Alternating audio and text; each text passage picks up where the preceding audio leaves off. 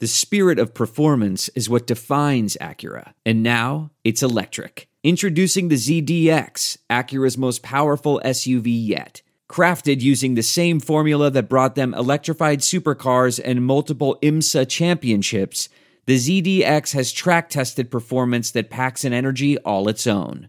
Unlock the energy and order yours at Acura.com. Welcome to the quick hitter version of the Mike Wise Show. Our featured discussion this week is with Monica McNutt and King McClure, the co hosts of Buckets, Boards, and Blocks here at Pure Hoops Media. And we'll talk, among other things, how the WNBA paved the way for the NBA and their social justice stand. You know, Monica, you're very, you're really close to a lot of the WNBA players. You know, the players have been politically active for many years. People forget, starting with Minnesota Lynx players, the, um, uh, and the reaction to the killing of Philando Castile back in 2016. And mm-hmm. this week, the Mystics wore T-shirts that spelled out Jacob Blake's name with seven sy- symbolic bullet holes on the back. Future Hall of Famer Maya Moore actually stopped playing because of her crusade to clear the name of Jonathan Irons.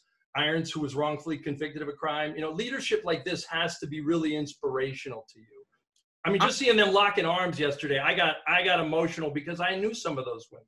A hundred percent. I mean, I texted with my teammate earlier that morning just to check on her after the games have been canceled, and she's like, "There's so much going on." So when they go on Sports Center around in the noon hour, I believe, and the whole league is unified together, I'm like, "Oh, this is what she meant that was happening." But again, like, black women are just amazing. No bias that I'm a black woman, but we are. Um, and in so many ways, we've I'm been. Not gonna argue. right. I mean, we've been at the forefront of these movements throughout history. Right. I, this morning, as I'm reading and we're preparing to celebrate the March on Washington, Brittany Packnett Cunningham, who's been terrific since her rise in the Mike Brown killings um, from Ferguson, and she's one of, of, the great thinkers and leaders that we get a chance to hear, see, and hear from on television. But she pointed out, even down to the iconic "We Have a Dream" speech. Mahalia Jackson played a critical role in that even being delivered. Mm. You know what I mean? And so yeah.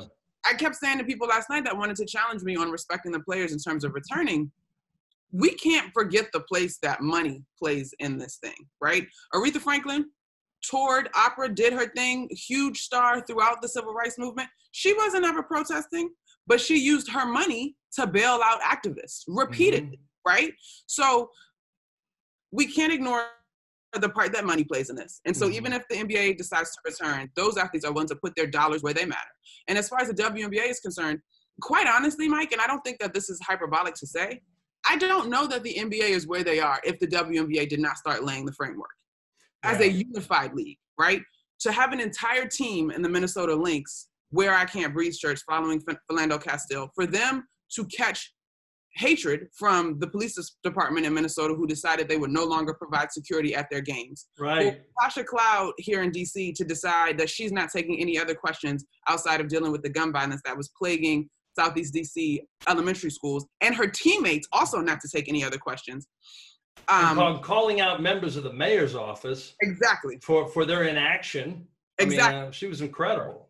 Um, I know that the WNBA platform is smaller by comparison, but the relationships that we're seeing between the two leagues are real and sincere. Kyrie offering a million dollars of his own money to help sustain WNBA players that are unable to play this year, right?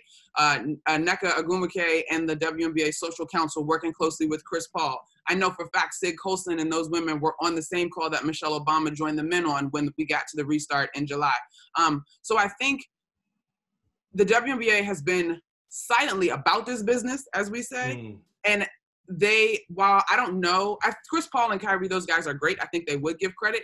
But subliminally, like women have always been at the forefront of this thing. And I don't know that we get such a grand stand without the WNBA starting to light the fire.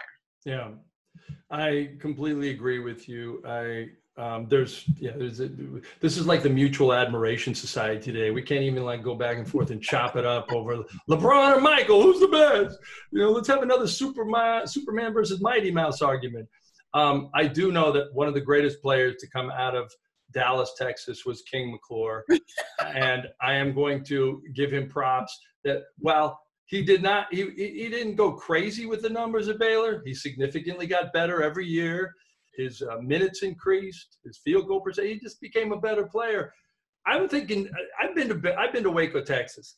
Mm-hmm. I know there's a lot of African American athletes down there um, because of the school, but it still seems like a very white community. Was that real different from you going from Dallas to Waco? And did you ever have any experiences that really made you think ill of just, you know, God, what, why does this person feel this way about me? Or did you even deal with any of that down there? Yeah, so kind of like kind of the opposite of Monica from kindergarten through uh, ninth grade, no, mm-hmm. kindergarten, eighth grade. I grew up in private school, like like white, predominantly white schools. So I was around white people uh, mm-hmm. my whole first, you know, elementary school up until middle school. Then high school, I went to a predominantly black uh, high school. My parents just complete opposite, just threw me in the hood.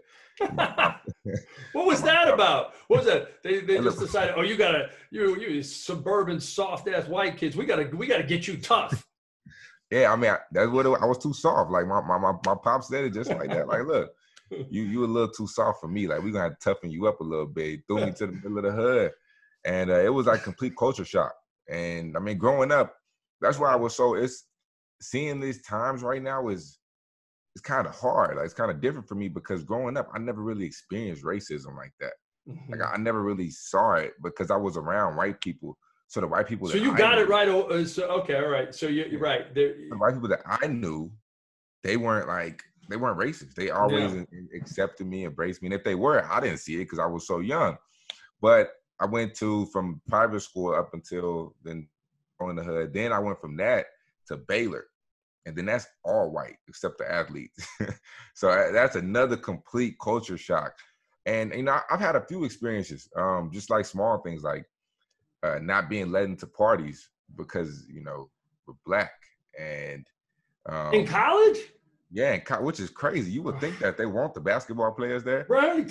I pull up, they let my my, my roommate Jake Lindsay, who who's a white a white uh white basketball player, they let him. Yeah. He's already in the party, and we're sitting outside. It's me and the Hispanic, one of our managers, and another player, and um they're not. They're saying we, you know, we had wristbands for the party and everything because one of their other dudes let us get wristbands because they wanted us there. So I'm like, all right, cool.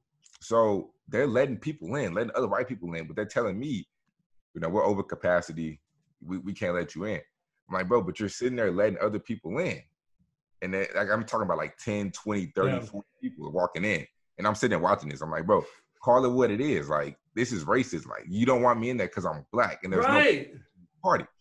And he was like, no, it's not like that. He's like, bro, just leave. I was like, bro, I mean, me, I'm I'm a little, I'm not crazy nothing like that, but I, am about it. Like if it, if it come down to it, like I'm, I'm gonna call it for what it oh, is. Oh, I could see, I could see if some of the wrong guests came on with you guys, I could see you throwing down on behalf of Monica. but so I mean, that's, that's, how that's how I am. Like, so I, and then I called Jake, my white teammate, and I told him what was going on, and Jake was ready. And I think that's when I that's when I gained the utmost respect for Jake is when mm. he came out there like, bro, y'all are being racist. Like, look, we gonna handle this. If you'd like to hear more from Monica and King, check out the full version of the Mike Wise Show from Pure Hoops Media.